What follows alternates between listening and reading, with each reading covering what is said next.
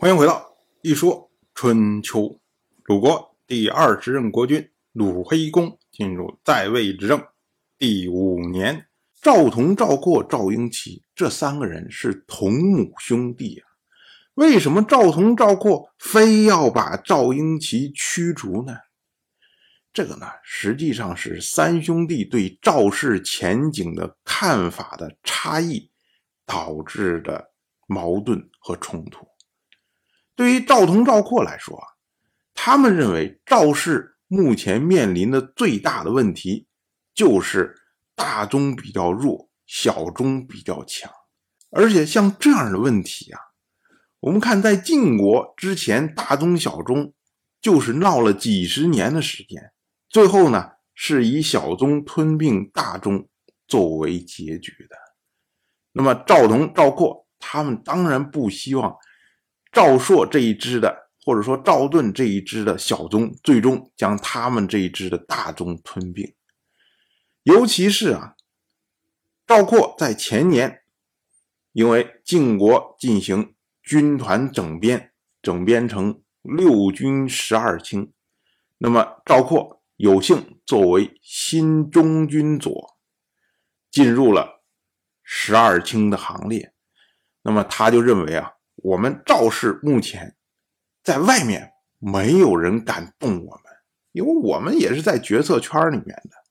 那么在内呢，这时候赵朔刚死，他的儿子年纪还小，这是最好的加强大宗、削弱小宗的时候。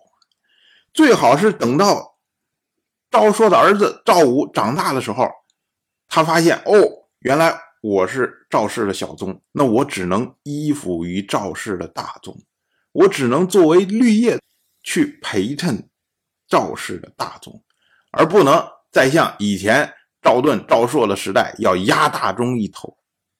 所以，如何削弱小宗的力量，这是赵同、赵括他们首要衡量的事情。但是呢，赵婴齐的看法和赵同、赵括。不一样。我们之前讲邲之战的时候，就曾经提到过这三兄弟，他们实际上性格和表现是完全不同的。赵同、赵括属于是那种喜欢大声嚷嚷、喜欢找事儿、喜欢直接冲突的这样的人，但是赵婴齐相对来说呢，他更关心全局，他的思虑更周全，他会想到做事情要为自己留下后路。所以呢，赵婴齐认为啊，现在的赵氏是赵氏以来最虚弱的时候，因为赵朔去世之后，赵氏就没有人再进入晋六卿的行列了。虽然赵括他进入到十二卿的行列，成为新中军佐，但是呢，我们知道啊，晋国的军制的调整。它是以三军六卿作为基础，然后根据不同的形式增加新上军、新下军，或者是新上军、新下军、新中军，它会在后面加个尾巴。所以呢，目前看的是六军十二卿，但是如果形势一发生变化之后啊，这后面的新三军可能就会被取消掉。所以呢，后面的这六卿。他们不是真正的决策层，也就是说，赵朔去世之后，赵氏没有人在晋国的决策层。那么这个时候，像在决策层里面的，比如像栾氏、像荀氏的大宗、荀氏的小宗，这些人如果要对付赵氏的话，那么赵氏几乎没有反抗的能力啊。我们知道，晋国以前的像什么胡氏啊，像什么先氏啊，都是在这种情况下被消灭掉的。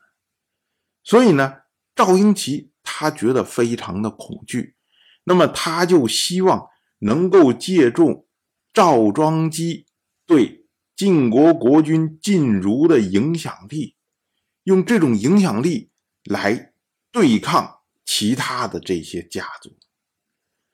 所以呢，他要拉赵庄姬，而对于赵庄姬来说，赵庄吉他现在是孤儿寡母，但是呢，他的家底儿非常的殷实，也就是说，你自己缺乏跟外面对抗的能力，可是呢，你身上装的全是钱，那这种时候啊，就容易被赵氏的大宗所觊觎。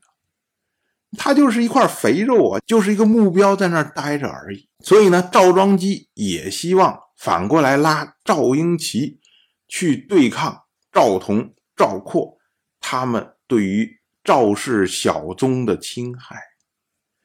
那么，赵英奇和赵庄基他们是各有所需啊，所以呢才能一拍即合。当然，我们说啊，赵英奇他自己觉得说。我所有做的事情是为了整个赵氏的存亡在努力呀。可是呢，在赵同、赵括他们眼中，他们就觉得张琪，你这个家伙，你为了一个女人，你罔顾赵氏大宗的利益呀？你怎么能护着他呢？你护着他，将来赵武长大了之后，赵武又回来来压我们赵氏的大宗啊？那终有一天，我们大宗。会被小宗给吞并掉的，所以张琪，你脑子糊涂了吧？哎，正是因为这种看法上的差异，所以呢，这三兄弟中间出现了分歧。那么，随着赵括成为晋国的新中军佐，那么他们之间的冲突就变得越来越激烈。最终呢？赵同、赵括实在没有办法忍受赵英奇，所以呢，将赵英奇给驱逐走了。但是这样呢，就为赵氏带来了巨大的危机。当然，我就这么一说，您就那么一听。感谢您的耐心陪伴。